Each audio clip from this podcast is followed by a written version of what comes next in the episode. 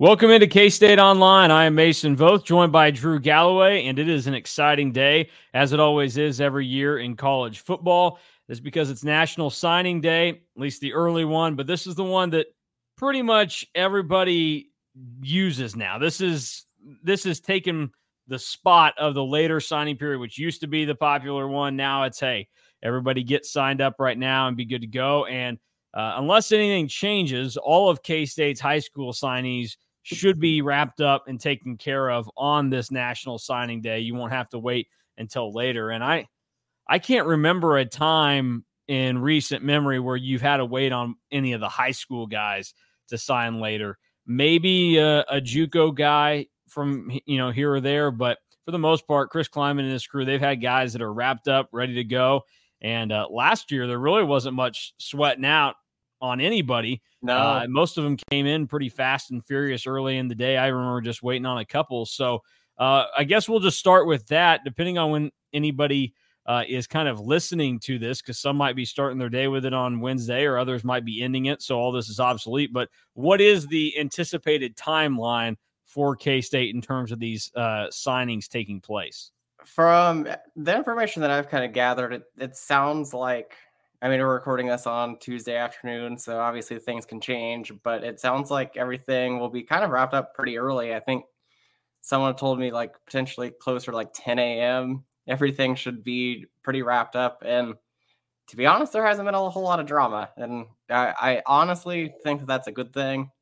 And it shows that like everybody was pretty bought in and ready to roll. And the only question mark that we really had uh, coming in and it wasn't even this week because it was solved last week was Blake Barnett. And with uh, Collin Klein leaving, there's kind of a question mark of does Blake Barnett continue on with K State? But as we've kind of saw going forward, that there was no real doubts in anybody's mind about Blake Barnett signing with K State. And I mean, last year, the only real drama, and I, I, don't even know how much of this was really drama, but there was a uh, Jordan Allen was a little bit later than everybody else, so people were kind of panicked a little bit. And I think it was Taylor Bratt on signing day or a day after made the joke of yeah, Jordan just like overslept because they didn't they didn't have school that day. And then um, the other one last year that kind of came down to the wire a little bit was uh, Terry Kirksey. I know it was Indiana, I believe, mm-hmm, that mm-hmm.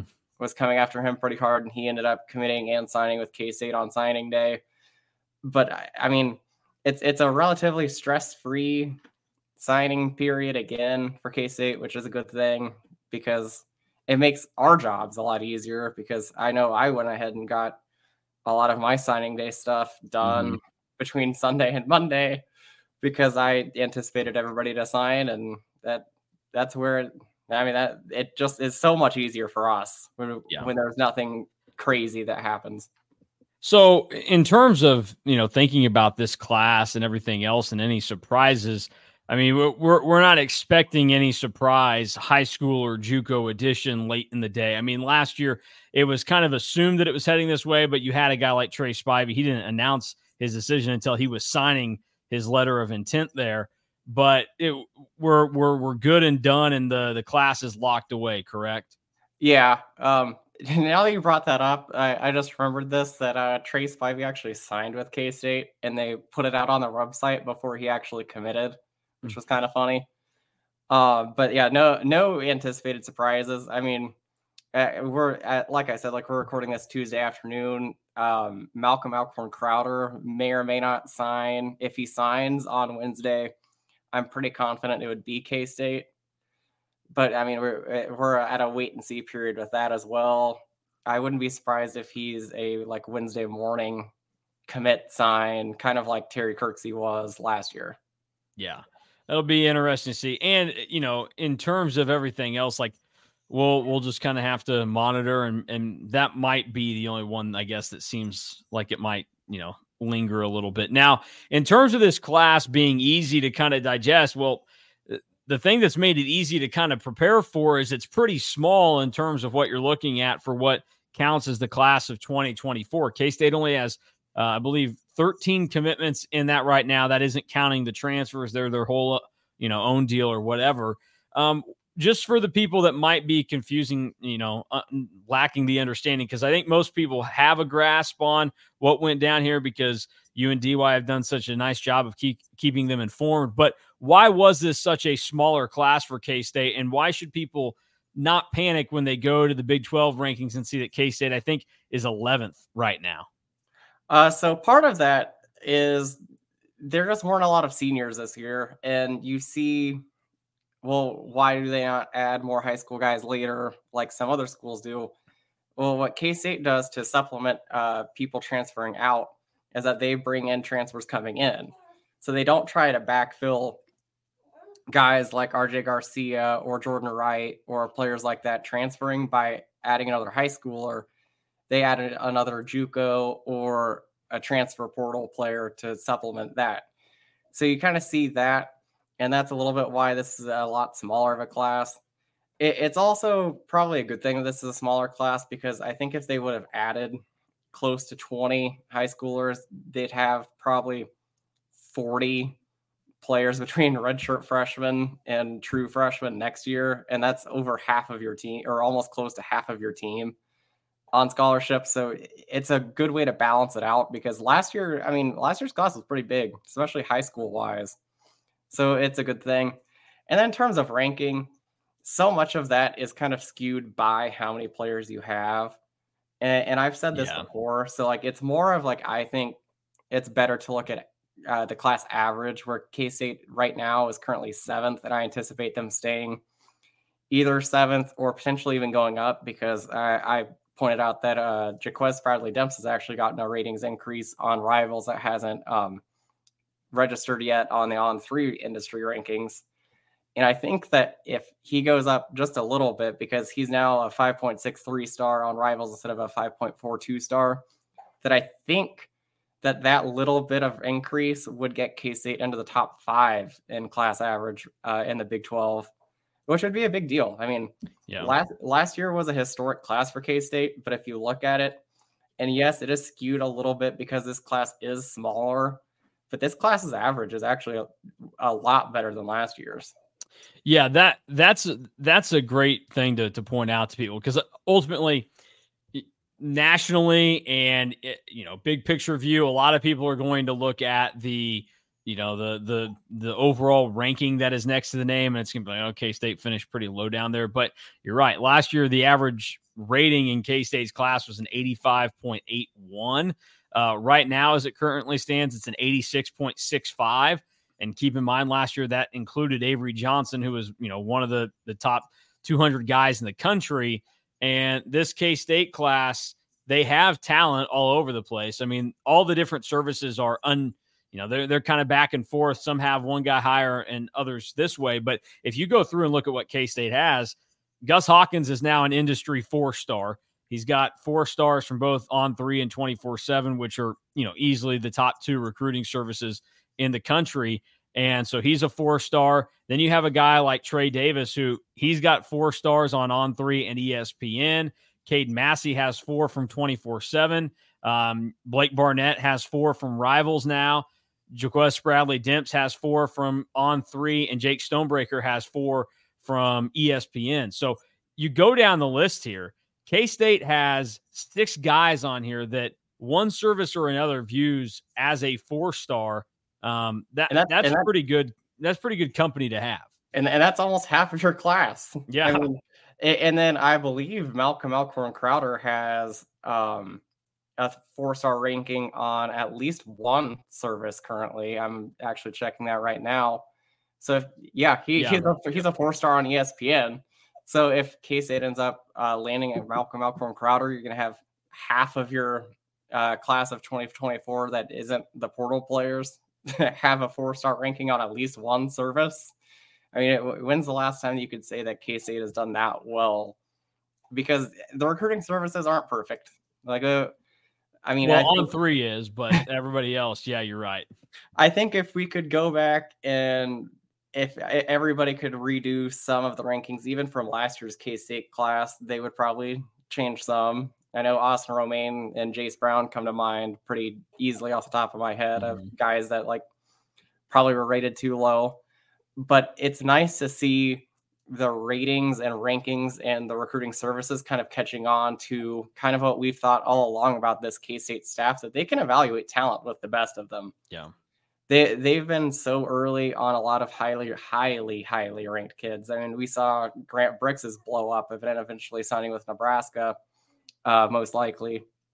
That they they see and get talent on campus and are the first offer a lot of kids and i mean it's good to see that come to fruition with gus hawkins because it's like sometimes you do see that rankings are influenced by when you commit and what other power five offers you have mm-hmm. and it's mm-hmm. good to see that gus hawkins who was k-state's first commit that everybody still can't kind of went and evaluated him further and further because Gus Hawkins just rose throughout the season on all four recruiting services and ended up being an industry four star.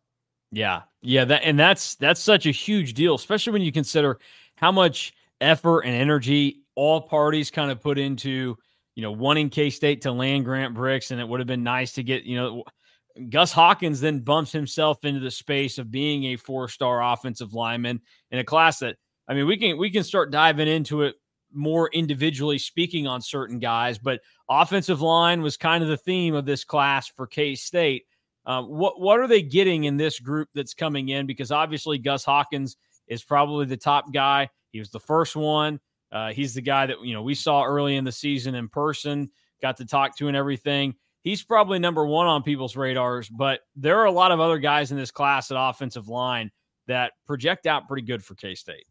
Oh yeah, it, it's it was definitely an offensive line heavy class, and it, it makes sense if you look at where K State's roster was this past year that they needed to supplement and bring in more young guys on the offensive line, because even though they have Easton Kilty, uh, the transfer from North Dakota, it's hard to bring in transfer offensive linemen and play right away. And I'm not saying that any of these offensive linemen are going to play right away either, but you just need the numbers and need the depth.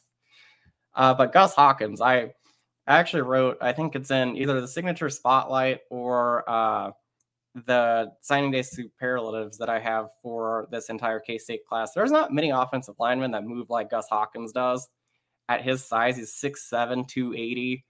And I think that we'd both agree that that number is probably pretty accurate that what at what he's listed at. And he can really move his feet. He's a big time mauler too when he's on run blocks. Um, I even said that I think that he's still a little underrated because I think he is that good moving and moving in space. That I think that I put him as the guy that I think could be a potential NFL player uh, uh, in this entire class. Because if he hits his ceiling, I think that he could be a very high NFL draft pick. Uh, Caden Massey, uh, the London offensive lineman, is another one that I've seen in person, and he moves super well. And what impresses me the most about Massey is every time that I saw him, he continued to get better. Like as as a junior, he was still he was still good, but you saw the light kind of flash in between after the football season and like probably the start of his basketball season, where you could see, oh, like I, I really like where he is going and where he's trending. And then it really kind of came into fruition in the spring at uh, the UC Report camp uh, which is a camp that's in Kansas City, has all kinds of talent from the Midwest co- that came to it. Um, I think there was four and five star defensive linemen that were there, and Caden Massey would go one on one with them, and he held his own. Which, for what I thought of as Massey at that point, I thought he was probably more of a project guy. And all offensive linemen are a project at in yeah. some way or another, but he's one that you could really see the light click on and I, I'm just really impressed with how he continues to get better. And with Conor Riley as his position coach, you know that Conor Riley will probably get the best out of him. Ryan Howard is a guy that I think will be the probably the first player off the bus because he is massive. Yeah, like, Will Howard's not so little brother. Yeah, the is not little brother when it comes to Ryan and Will. Uh, Ryan is just the younger brother because Ryan, I think, could could probably beat Will up if they were if they were to have like a one-on-one wrestling match. Uh, Ryan is a lot more of a mauler and a road grader, so he's probably more of an interior guy, and he would be a big interior player at six six, which isn't a bad thing. I mean, uh, we've seen big offensive linemen and big defensive linemen, and it's kind of everybody has been saying like, when is K State going to get that? When's K State going to get that? Well, you add all of these guys, and it, it looks like they're on that uh, trajectory. Um, Kyle Rockers is another guy that's probably an interior guy. What's interesting about uh, Howard and Rockers is that Kyle Rockers is most likely going to be a center for K State. Real quick, I think for me and everybody else, you're blowing our minds. It that's pronounced Rockers. Yes, that is actually pronounced Rockers. That's good. That's a good note for everybody to have on signing um, day. It actually blew my mind the first time that somebody said it. I think it was Conor Riley and I were talking about him. Okay, good. Because if you had said it was Chris Klieman said it, I would have I would have debated that because uh, we know that uh, that Chris Klieman. I don't think he ever learned Nate Matlack's last name uh, in the time that he was here.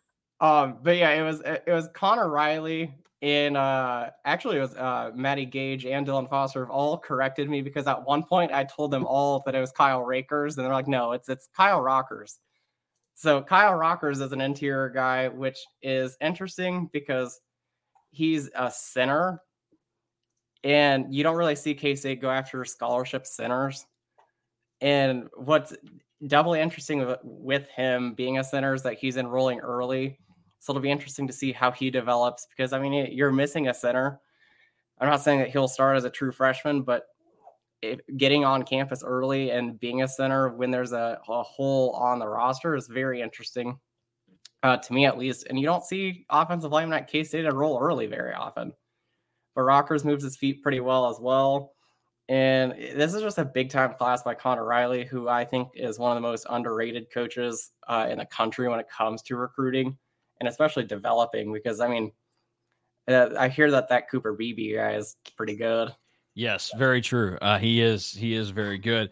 Uh, another guy that should be mentioned here, and I know that there's been some discussion about where he'll play or not, doesn't count towards the class because it's not as a scholarship. But Navarro Schunke is a guy that should be mentioned as well because that was a massive deal when K State was able to get him. Another guy that has four star status as an offensive lineman. Uh, but he committed as a PWO because K State was still kind of playing this waiting game, and because of his background, he he ends up getting uh, his school paid for outside of an athletic scholarship. So tell us a little bit about Navarro Schunke. Yeah, this was an absolute thievery and highway robbery by K State to get Navarro Schunke as a PWO. Um, it's not very often that you see a four star get PWO status from a school. Um, but he is another guy that's probably more of an interior one that is uh he's more of a mauler and road grader on the offensive lineman as well, kind of like Ryan Howard is. Um, and what is just so insane to me is that is him coming in as a PWO because he's a guy that I think could potentially play and play a big role at K State, which just adds to the legacy of K State walk ons and I know that we're, we will not get into this a ton because it's uh, the signing day class is more scholarship guys. Mm-hmm. But if you look at this PWO class that K State's put together, it's probably one of the best ones that they've had. Well, we can get into it real quick because that that's the stuff that is important to a lot of people throughout the state and everything else. I mean, eh, give it give us some guys real quick on the PWO list outside of Schunke who a little bit of a different scenario because that's a guy that it's not like it was just K State that had Power Five offers out to him. I mean, he had legit schools like Nebraska, Auburn, Tennessee, KU, Illinois, Pitt, Arizona State, all these teams interested in as a scholarship guy. K State got him as a PWO, but some of the more traditional guys we think of as walk ons, who are some of the names to know for the Cats? Uh, so some of the, the names to know PWO wise, Holden Bass is a big one. I, I'm a big fan of his. I loved him at the K State offensive and defensive line camp. Uh, it was the same camp that actually had Navarro Schunke and uh, Gus Hawkins. And I, I thought that Holden Bass was one of the best players that was at the camp. Uh, he's really impressive. D tackle from Nemaha Central. Really knows how to use leverage well. He's a really good wrestler, I believe, as well, which I mean, that, that seems to be a, a trend with defensive linemen that do well at K State. Uh, I believe his name is his name is pronounced Kion Payne, uh, defensive lineman from St. Thomas Aquinas. Uh, which what's interesting about him is I believe he was a flip from North Dakota State uh, and is coming to K State on a power or a PWO, which you don't see that very often from guys that are committed to a high level FCS program. And I believe Payne had a Power Five offer from, I want to say Wisconsin at one point, and now he's going to be a PWO at K State. Uh, Bryce Nor- Nornberg is another one from Olathe East. Uh, what's interesting about him, he is actually a quarterback in high school, but will be moving to wide receiver at K State. And he's another one that's just really athletic. And you can see that he has all the tools to potentially be a player, kind of like Ty Bowman down the road, where you probably see him more um, on the uh, special teams aspect. Sorry, the you're everybody watching this will know who this is by now, but uh, K State is in the process of getting another commitment, and we're trying to figure out who that is. Yeah. So if we look distracted while we're recording yes. this, that is what's happening. Yeah, we'll uh, we'll we'll probably uh, into we, we may have already said his name, so we'll uh, we'll we'll dive into that a little bit once uh, it yeah. all becomes official. Say, I, I, think so. we've already said his name, but it, we can really dive into that when, once it's official.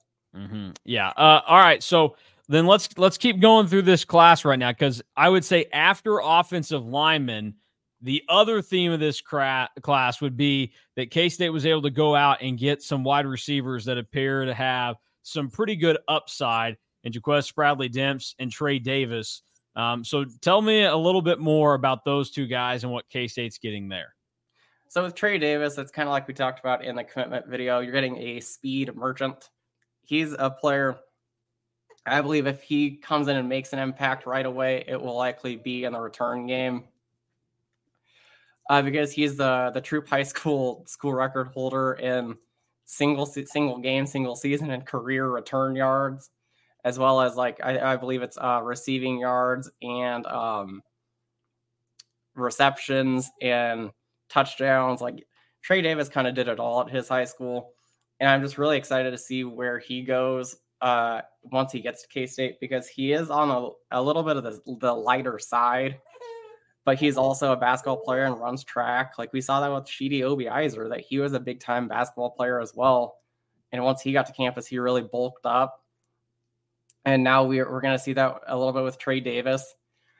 Uh, Jaquez Bradley Demps is intriguing to me because he is kind of like more of a yards after catch kind of guy and a contested catch player uh, because he has massive hands and he's really built and he he will probably be more of like an X and or an outside receiver and one that and a guy that you could probably throw the ball up to and he'll come down with it.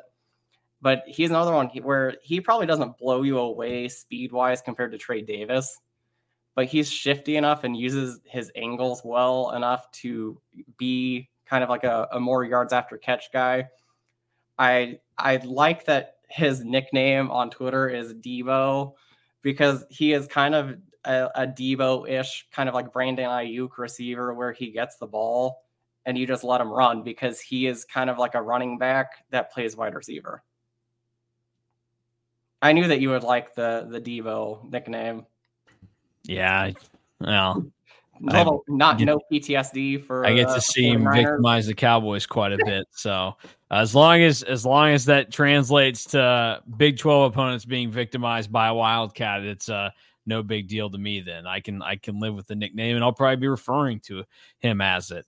Uh, looking around, then we can flip to K State. Actually, you know, has two other skill position guys in this class. They added two running backs. One came all the way back and he, it was either late March or early April uh, when they got John Price out of the Kansas City area. And then the most recent addition to the running back room, it didn't come until just last week. So uh, give us a little bit about the two running backs that are coming into the program because as we kind of know now, K State, the running back depth behind DJ Giddens, uh, it basically just drops off hard to Joe Jackson, who's going to be a redshirt freshman next year. So uh, what do we need to know about these two uh, freshman running backs that will be coming in?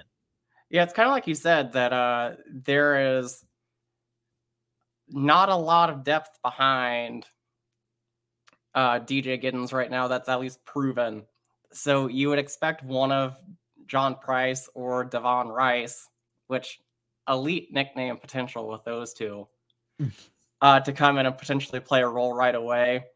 Um, John Price, their names are so similar. I have to say, I have to like really. that is about... true. I didn't even think about that, but yes, John Price and Devon Rice. That's uh, that's yeah. that's some tricky navigating there. Like I have to really think about which one before I say it out loud.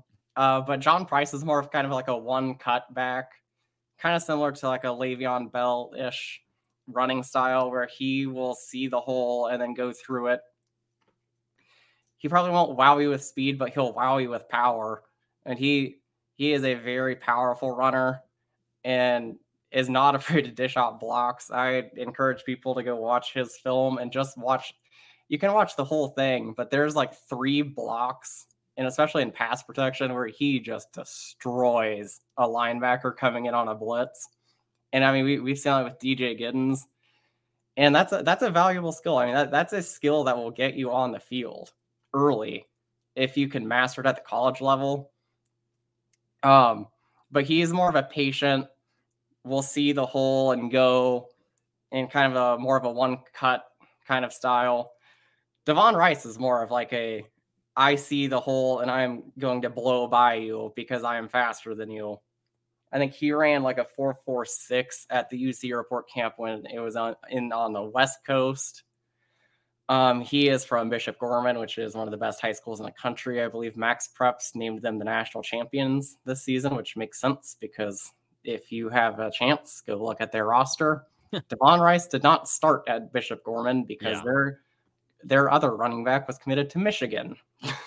yeah, no, they uh very much a loaded roster and and that I mean we kind of talked about it when we we did the the Rice video after he committed, but it it led to him being probably overlooked in some ways because yes. he was committed to Hawaii. K State came in, but they weren't the only Power Four schools, Power Five schools that came in there at the end of everything. So uh, th- this is probably a guy that if he's anywhere but Bishop Gorman and he, he's getting to be the featured guy in an offense, he's probably got some significant offers. You know, this isn't saying that he's he should be a four or a five star guy, but he's a guy that is worth more than what the profile of offers and probably the amount of tape that's out there would suggest.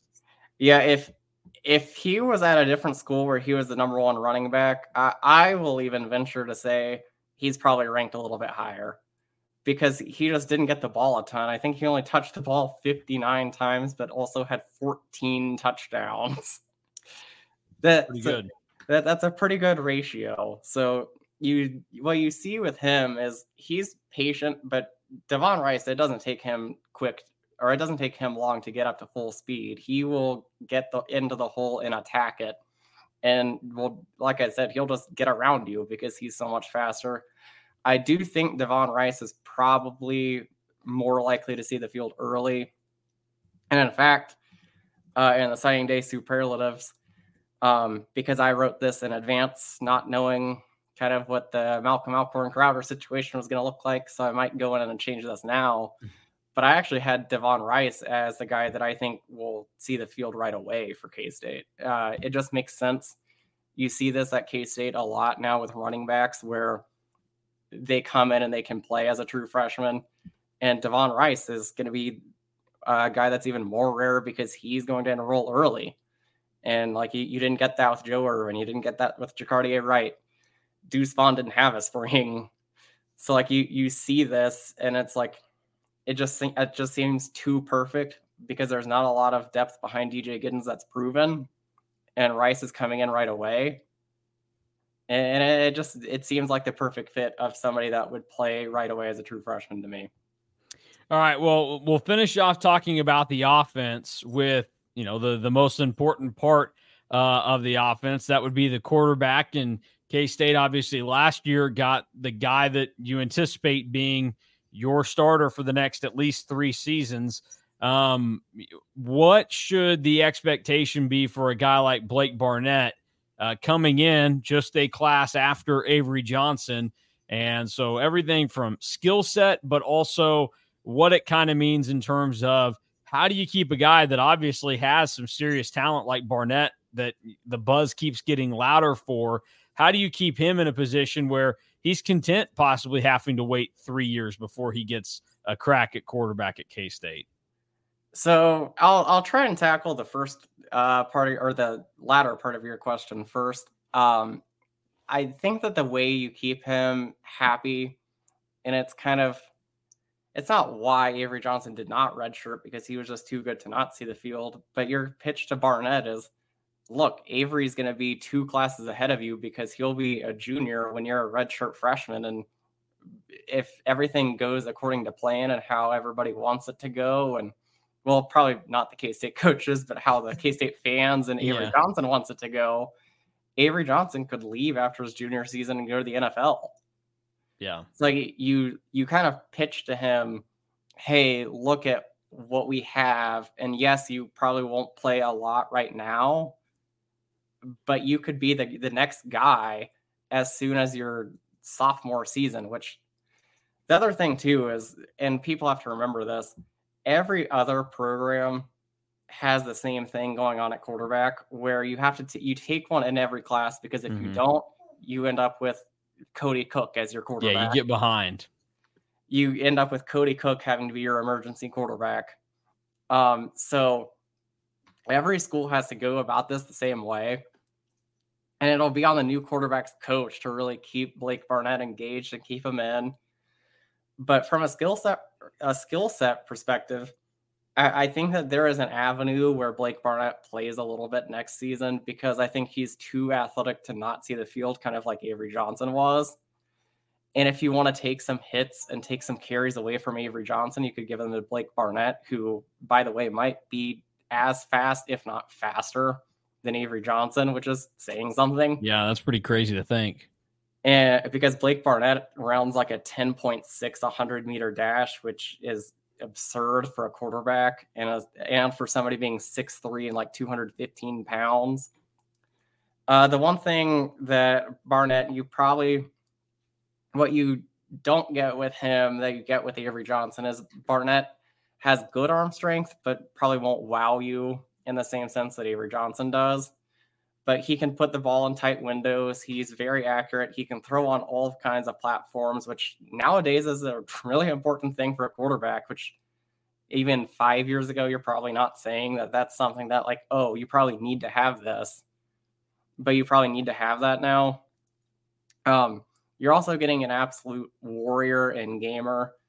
I encourage everybody to try and find at least highlights of the Erie High School uh, state championship game. Blake Barnett could barely walk in the second half, and he stayed in because his high school, I don't think, had won a state championship before, and he wasn't going to let them not win it. And he gutted out a performance to give Erie the state title. And by the way, Blake Barnett played defense in the state championship game and and had a pick six in the state in the state title game.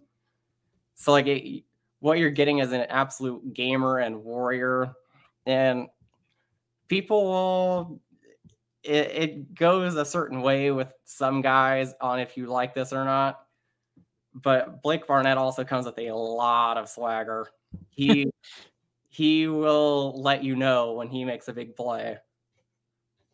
Well, uh, that that's probably uh, a, a fun thing for K State fans if he ends up making plays for them and seeing uh, where things go from there. So uh, that's one that I, you know, I think when it initially happened, people were like, okay, this feels like a pretty good pickup, but it only got better as the offseason and then his senior year progressed. And it's come to a point now where, as we mentioned, he's one of the guys that we're counting that he's got four star status from at least one of the four services that ranks these guys.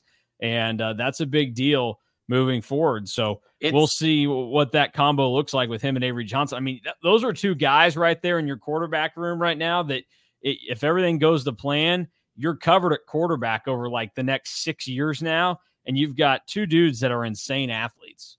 From an athlete standpoint, I don't think K State has had a more athletic quarterback room than Avery Johnson, Jacob Knuth, and Blake Barnett.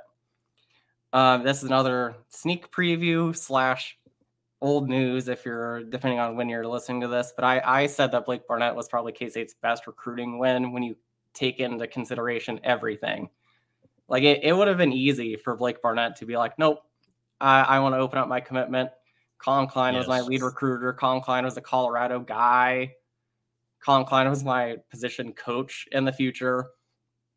And he didn't. And Chris Klieman and Taylor Brett stepped up and stepped in. And I mean, those two really sealed the deal and kept K State getting his signature. Yeah, I mean, what you go and look at his his on three profile. One of the offers he had was from Washington, uh, and you think mm-hmm. about how how good Washington's been and what Kalen DeBoer does with quarterbacks. Uh, that's a that's a pretty good uh, sign of of what you're getting there. All right, let's flip to the other side of the ball now because K State has brought in a handful of defensive players in this class. You can go through and you can look uh, kind of at, at each level of the defense now is bringing somebody in.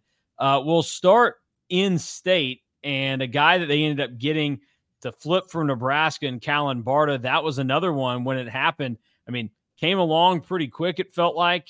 And in a matter of days, once there kind of started to be the noise that it was going to happen, he flipped from Nebraska to K State. So, uh, what's the lowdown on the incoming safety from Topeka?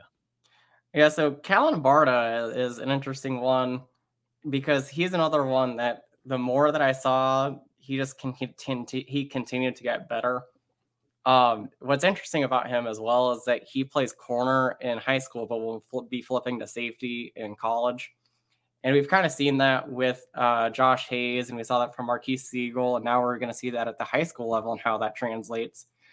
But Barta has very good cover skills and has good ball skills. The game that I was at, I think he had at least one interception and had a pass breakup. Uh, you're getting a hard hitting safety as well. I mean, he he is not afraid to come up and put his nose in and lay you out. Um, it's another kind of a I would consider this probably their second or third biggest recruiting win because Bart is a guy that Nebraska really wanted to keep, and K State. It it seemed like it happened in a hurry behind or from like the perspective of like what we saw like offer official visit commit but this was kind of a long time coming because he was on K State's radar before. And when he went to the camp, K State was hesitant about offering and they wanted to kind of wait and see. And then he goes to the Nebraska camp and Nebraska offers commits uh, like a week later, I think it was. But K State really wanted him and they really turned up the heat again in like August and September. And then October, you finally saw kind of all the fruition or the work and the fruits of their labor kind of come together. And he committed uh, like probably two hours after he left Manhattan on his official visit. Like it, it was, it was he got home and was like, "This is where I want to go." Um, and K State's going to get a pretty productive player. I think he he has a pretty high floor, I would say, because I think he's at least a guy that you can put, and I think that he would be a monster on special teams. Well, so another guy that K State was able to to kind of flip, actually a, handful of guys uh, throughout this class were committed somewhere else at one point or another. We already talked about some offensively. Defensively, Boone Morris is a guy at linebacker, was originally committed to UTSA. Um, and that's another one that happened in season that K State was able to make the switch. So, uh, what's the word on Boone Morris? Uh, Boone Morris is a guy. I feel like Chris Collinsworth right now. By the way, yeah. Boone, Boone Morris is a guy that uh, I I think that he's probably a little bit underappreciated and underrated when it comes to rankings. Uh, because, and I say this because I was wrong last year when talking about the guy that I think he is the most similar to, where he is very similar to Austin Romaine. And I, I liked Austin Romaine, but I thought that he was probably more of like a project kind of guy but I, I so I want to get out in front of this with Boone Morris because they're they play very similarly and are very were both very highly productive in high school. Boone Morris had like 430 tackles in his high school career, which is absolutely absurd to say. Yeah. Um, he's a football junkie. He fits what K State wants to do.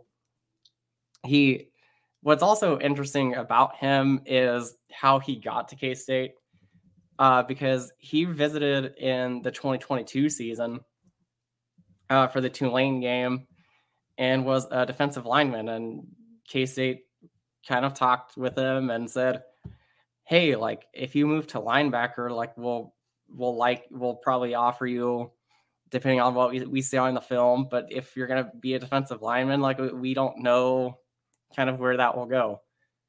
Well, Morris then goes back to Mount Vernon, Texas, and switches to linebacker like midway through their season because he visited in September of 2022.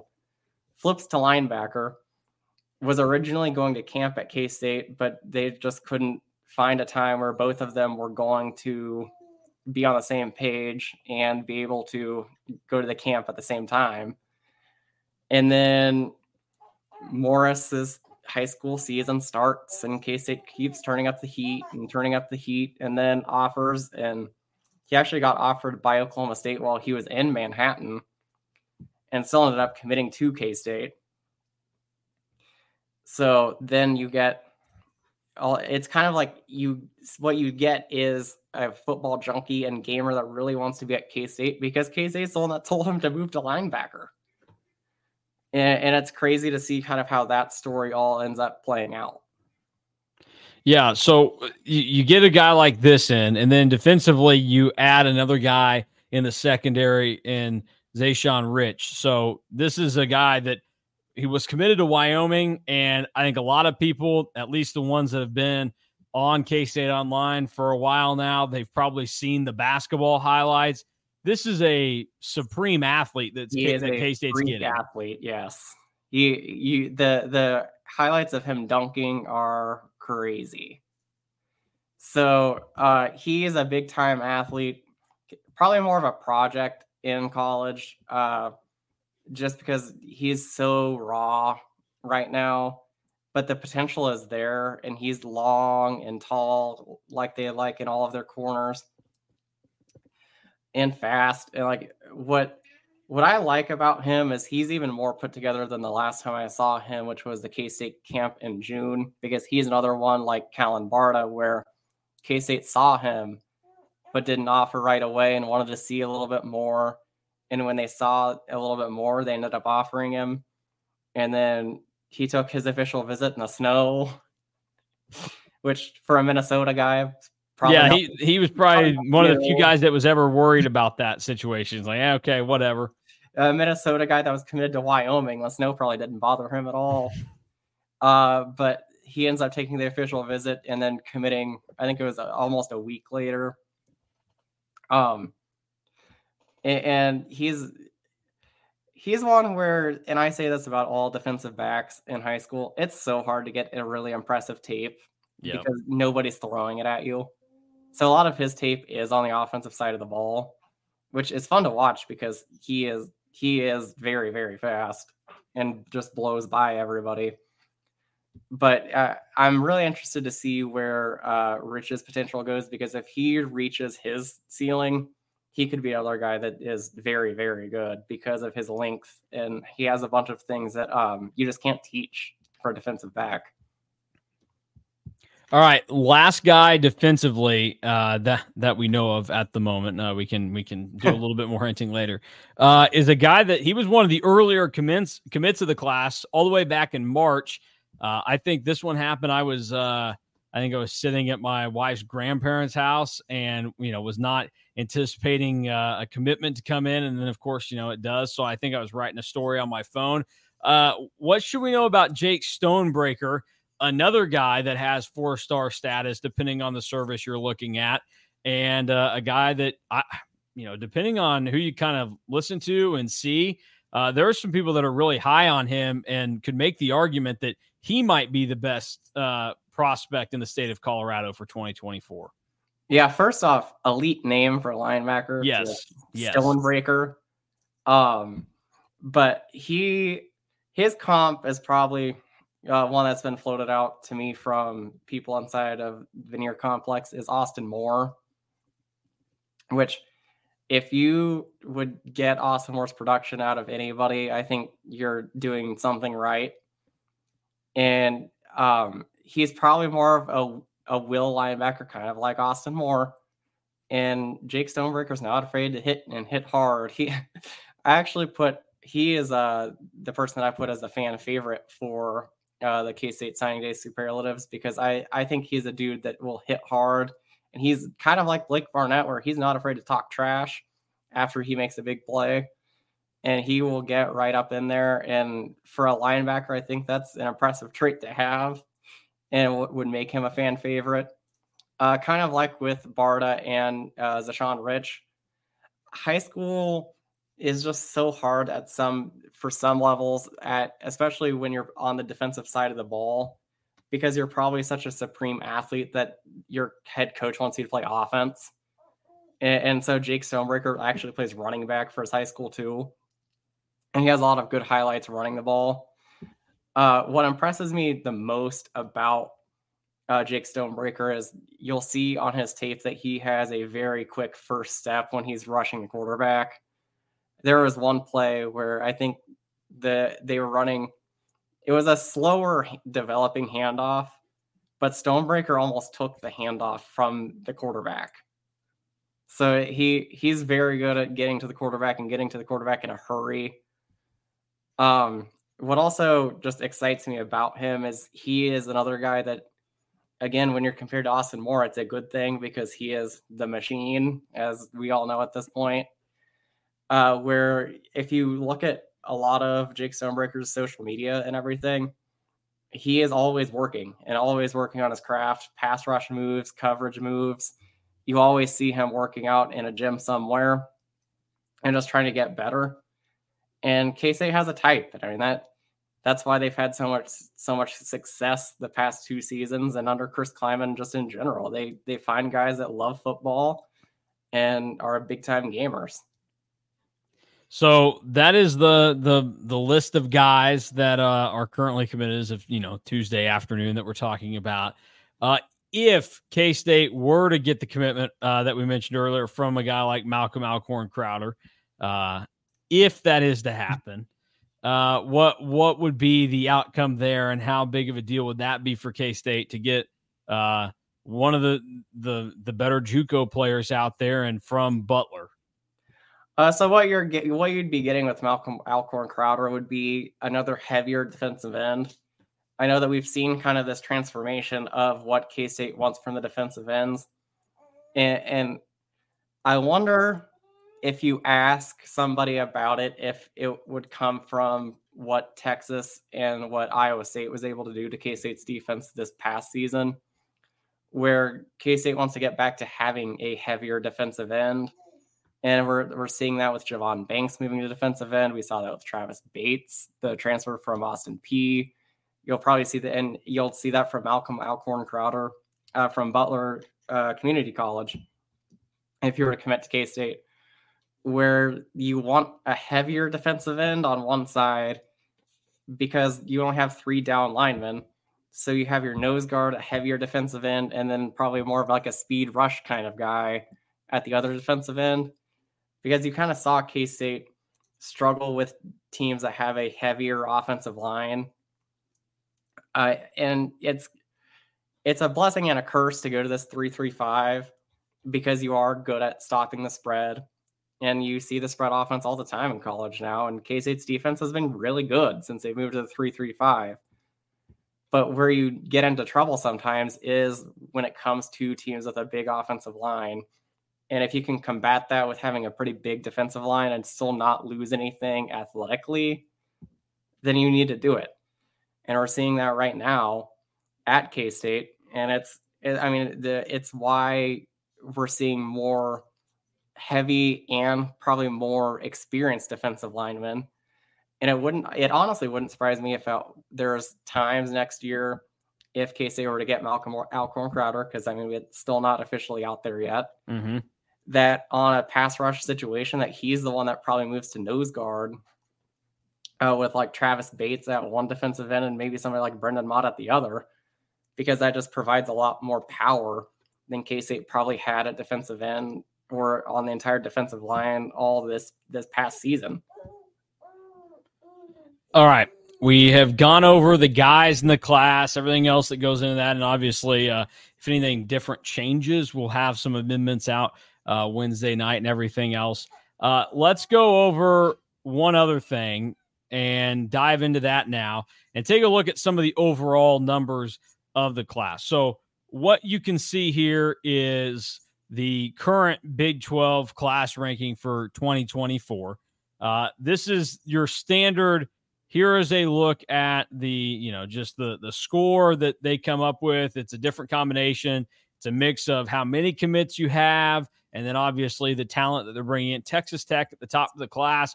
Look, there's there's really no doubt that Texas Tech should probably be number one. They've had a phenomenal year recruiting with Joey McGuire. They've got six guys that are four or five stars, one of which is a five star. Um, they're one of the tops in the class. Then UCF, TCU shortly behind them. UCF taking full advantage of being in Florida uh, with six four star guys committed there. And then Colorado, only nine commits uh, in the 2024 class, but they have the best rating out of the class in terms of what they're bringing in with their five star and three star talent uh, that Deion Sanders has put together. And then KU number five, uh, taking 16 uh, this year into their their high school slash JUCO class, which is more than what Lance Leipold had been doing. Um, in terms of what we're looking at here with the Big 12 overall, because you can scroll down and see that K State's at 11th. We already kind of explained this a little bit. Big picture, what does this mean for K State and in terms of the rest of the Big 12? What are some takeaways?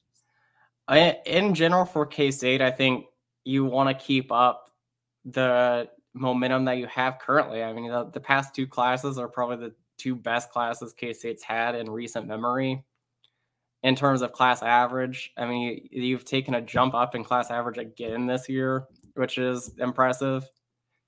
And you want to keep that up moving forward uh, when you have more spots to fill. Uh, some in general Big 12 takeaways as long as Joey McGuire is going to be at Texas Tech, I think they might be the best team in terms of uh, Big 12 high school recruiting because he has so much or has so many connections in the state of Texas. I know at one point, I don't know if it's still true, but there was definitely a point in the summer where they had like 20 commits and all of them were from the state of Texas, which is just absolutely insane to me. Uh, UCF is another school that will be uh, pretty close to the top every year, I, I believe. Um, it, and it's it is a product of playing in Florida and now playing at the Power Five level. It'll be interesting to me to see how UCF's recruiting goes next year. With, I mean, you have a little bit less questions with Gus Malzahn uh, with him getting an extension, but I'm still not totally sold on Malzahn as the answer at UCF. What'll also be interesting to me is to see how their recruiting goes if they were to beat Florida next mm-hmm. year. If their recruiting was to take off even further, but they're obviously going to be a team to watch. It's also interesting to me to see KU's class uh, so highly, and I mean there there are some really good KU commits in this class. Uh, I believe it's Deshaun Warner that blew up even further and was offered by Ohio State in the middle of the season and is still uh, with Kansas. And, and it's a product of they have a lot of spots available. But I think you're also seeing them build on the success. That, we, uh, yeah. Are you laughing at our third commentator today? She is uh, she having the time of her life on the floor down here. Uh, she is so either apologies. She is either excited or or is trying to boo this KU recruiting class. Oh, they do. They do sound a lot like boos, so we'll just take it that way that uh, she's booing down there. She doesn't want us to to talk about it. But you're right. I mean, look, this the, you, we can try and, and, talk it down, and a lot of people you can probably find ways to poke holes in KU's class. You can find ways to poke holes in anybody's recruiting class, but it's impressive what Lance Leipold has done. And I guess the question that everybody is probably wondering is how worried should they be about what Kansas is doing and, and what they had happen this year in their recruiting cycle? That that's the million dollar question to me, and what is interesting going forward because it you see two completely different recruiting styles between the two in-state schools, where Kansas, I don't believe, has a single uh, Kansas commit in this class where K State did most of their work in state and did most of their work in state last season or in the last recruiting cycle. So it'll be interesting to see how that kind of tracks going forward because K State still has the advantage in state. And I feel like it's a lot easier at a place like K State or KU to have success if you're recruiting well in, in your own state. So we'll see how that goes. The other thing about the KU class that I think is probably the most impressive uh, for them is that their defense has had all kinds of problems in Lance Leipold's tenure so far, and it is impressive that they're. I think it's is it their top four uh, commits are all, all, or top five are all on the defensive yeah. side of the ball. Yeah, top five are all def- defensive guys. You've got two edge guys, two safeties, and a corner uh, in that mix there. So yeah, the the the defensive side has been a, a significant deal for him. And uh, we we can officially say that Malcolm Alcorn Crowder is a Kansas State Wildcat. Okay, he, there you he go. officially announced his commitment, and I believe he will sign tomorrow, or I guess today, as you're. Yeah, it depends on when you're listening yeah. watching this, uh, because he is a December graduate, so that that's a big time addition for K State. All right. Well, good to good to know there, uh, and officially get him on board. And uh, in terms of what K State was able to do and went out there, uh, this was a guy that I mean, he had a ton of offers from all uh-huh. over the place. Um, look, he, you can kind of go through and, and, pick it out. He had an offer from UMass. He's a he's a Massachusetts native, uh, but you look around Miami, Florida, USC, South Carolina, Mississippi State, NC State, Minnesota, Cincinnati uh, Houston, all power uh, four teams that had offers out to Malcolm Alcorn Crowder, and he chose the Wildcats. And and you already talked about kind of how he fits in, but that's a that's a that's a good get for them. Florida wanted him very badly. If yes, you, if I... you if you want like a who this it's probably more of a head-to-head win over Syracuse because I believe he visited there uh, this past weekend. But it is Florida wanted him desperately. Yeah. Yeah, no, uh, you could pick that up if you know you you see what was going on with uh, our our good friends at the the Florida on three site. Um, he uh, he there were stories left and right about him visiting and them looking at him. Uh, that you could kind of tell that there was some desperation and some want for that, and uh, K State was able to win out there. So that's a that's a big deal for them. All right, let's go back to the overall status of the Big 12 and we'll we'll shift this into a different scope and, and, and explain to people kind of what we were talking about earlier. First of all, let's point out Iowa State. They have 22 commits in the class. Um, that puts them at the top with TCU, Texas Tech, and Cincinnati for the most in the class. Yet, no matter how you slice it, they are in the bottom portion of the league. They are 13th in terms of the overall rating that's given out. And then when you give like the actual average rating of the players, they're 15th. The only team that's worse than them is Houston. So uh, explain to us maybe before we even dive into this average rating stuff, uh, what this might mean for Iowa State and Matt Campbell. Uh, what that means is that eh, you're kind of seeing a little bit of potential like the Matt Campbell shine might have worn off a little bit on the recruiting trail. I, I know that part of the reason that this class probably struggled to get off the ground for them had to deal with the gambling scandal and not knowing what Iowa State was going to look like. And then there was a point where Iowa State uh, lost to Ohio in the non-conference.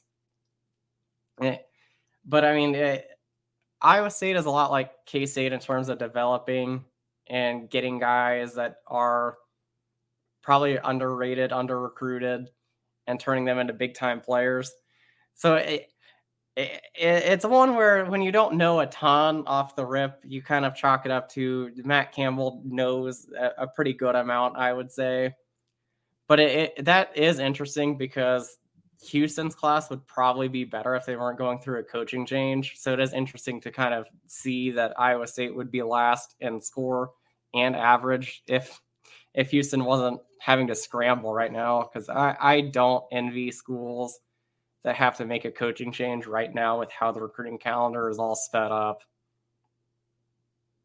All right. So in terms of the average rating, this is where K State kind of comes into play, where they're seventh in terms of how everything is currently constructed. Now, keep in mind, you already mentioned that this does not include an update to Jaquez Bradley Demp's rating on rivals, which he's gone from a, a 5 2 star to a 563 star, uh, which is that's a pretty significant bump when you consider it's not just going from a two star to a three star, but it's he skipped over that baseline three star range that Rivals uses. And this doesn't include Malcolm Alcorn Crowder yet, who is a pretty well thought of three star that adds in the mix. So K State's average rating probably is better than what we're showing you right now as the seven spot on here. So give us a little breakdown in terms of what you think K State stacks up as with the rest of the Big 12. Uh, so what, what you're seeing is K State's recruiting profile is going up, and it, it was going up last season. You're seeing that continue this season. That they're kind of taking a jump, and it's kind of like Jerome Tang has talked about with the basketball staff, where they're getting into more living rooms and getting uh, more guys that you probably didn't expect them to before, but you're seeing that kind of take off on the football side, and it, this is a I think uh, what everybody will kind of see is that overall ranking and probably not be so thrilled about this class because last year's class was so historically high. But this is a class where this is about all you could ask for for the amount of spots that they had coming in. And if they're top five in average, despite their class being so highly ranked last year, I think they were still only like 10th in the Big 12 in average last season. So like if they can get consistently in the top five, or I mean, with how this staff develops, even the top half of the Big 12, you would expect them to really thrive uh, on the field as well. Yeah, that's the the thing, and uh, that's why the reason I tell people this.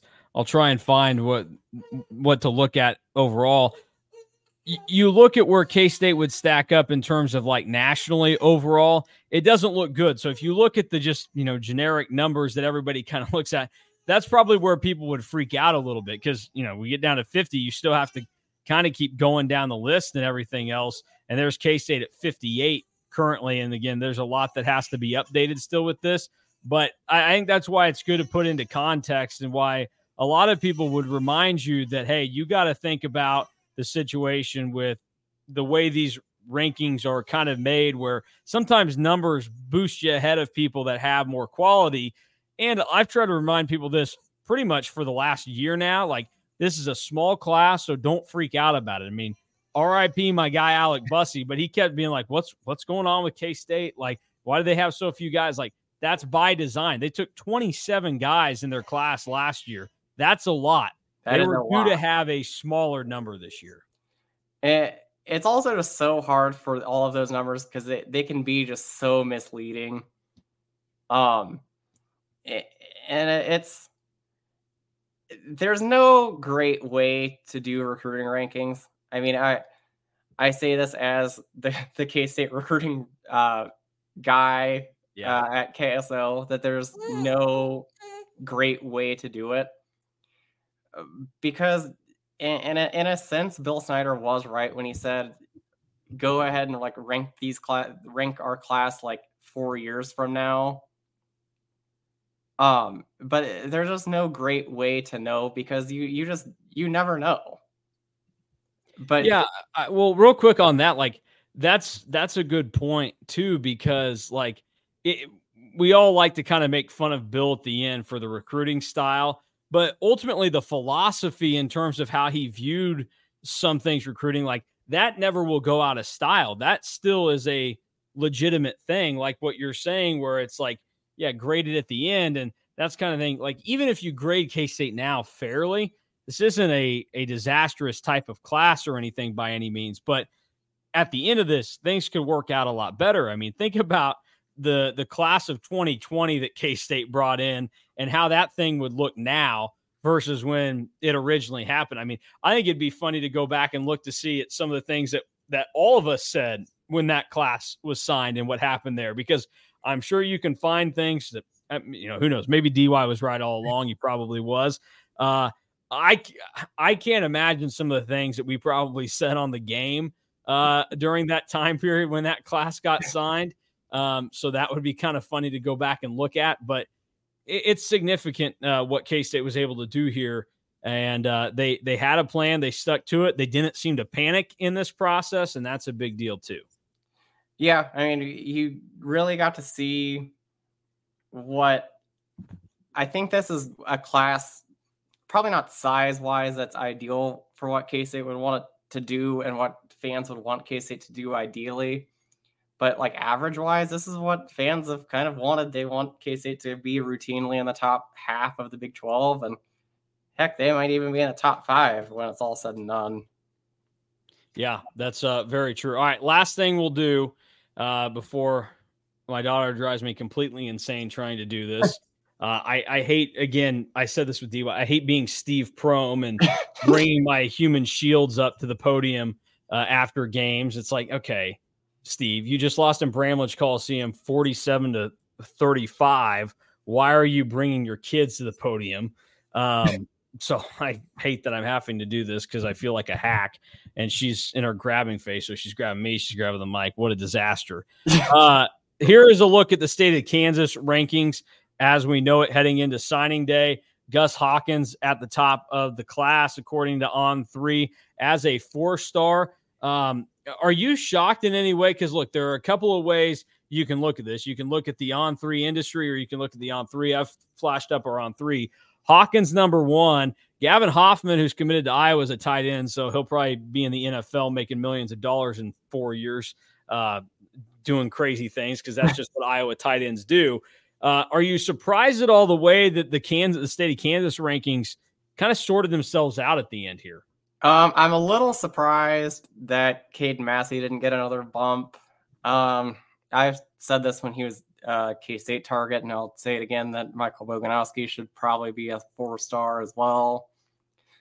Um, but it, it's interesting to see in the on three industry rankings that Gavin Hoffman is now the number one player in the state of Kansas, and I believe it's Gus Hawkins is number two. Yes. Um, so that that's very interesting to me.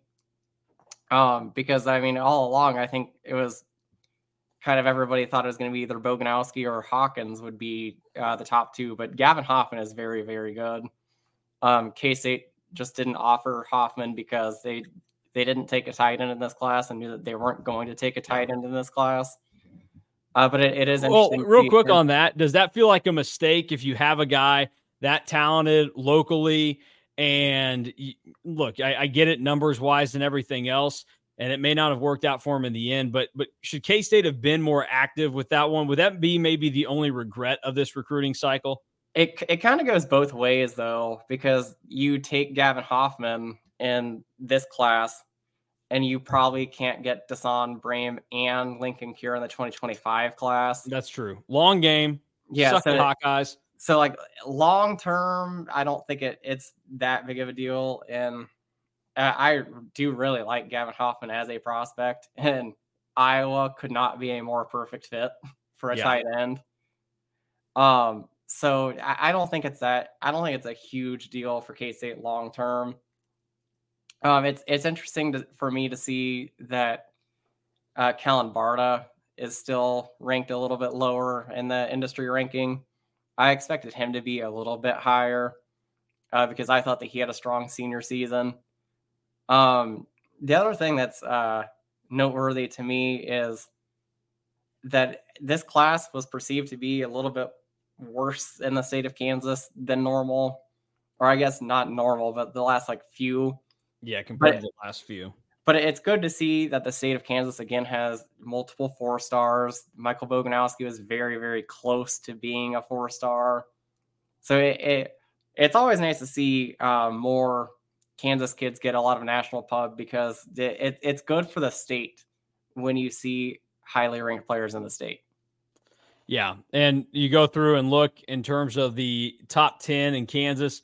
Uh, K State's able to deliver four of them. You mentioned earlier, KU didn't take a single in state kid this year. Um, and, and, again, that kind of goes into the success that they've had. So, uh, in terms of just an overall grade to the 2024 class for K State, this will be the last thing we do. What would you give it letter grade wise in terms of everything? So, the talent that they've accumulated, the success they had in landing guys that they wanted, and any other way you want to sum up this class, uh, where would you rank this uh, class of of K State this year? I I think I would grade this out at probably a B plus. You got a lot of good in this class, and I wrote about in the the biggest miss section of the superlatives that K State didn't really miss a lot in this class. To, to be honest, if you took an official visit, you were you were likely going to commit to K State. Is kind of how it played out. And we've seen that now with Malcolm Alcorn Crowder that in the eight official visits that we have confirmed at KSO, K State's landed five of them, and one is still on the table. So they could have gone six for eight in the last two weeks, which is an insanely high hit rate recruiting. Mm-hmm. Um, but you still have some holes on the roster. Nose guard is a massive position of need, and you didn't take a high school guy. You missed out on the JUCO defensive tackle Tonga Tonga Lalohia. You probably could have taken another corner at a JUCO or a high school rank. Um, so it, it's probably a B plus because I mean you also missed out on uh, Grant Brix and Michael Boganowski, who you put yeah. a ton of effort into.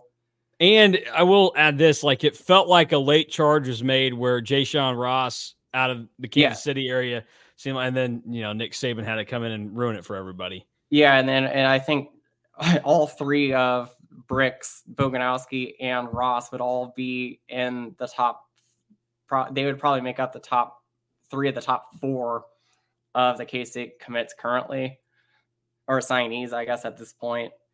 Um, so you missed out on those three uh, plus Lalohia, which was just a, a, big positional need. So I probably can't give you an A A for that. Mm-hmm.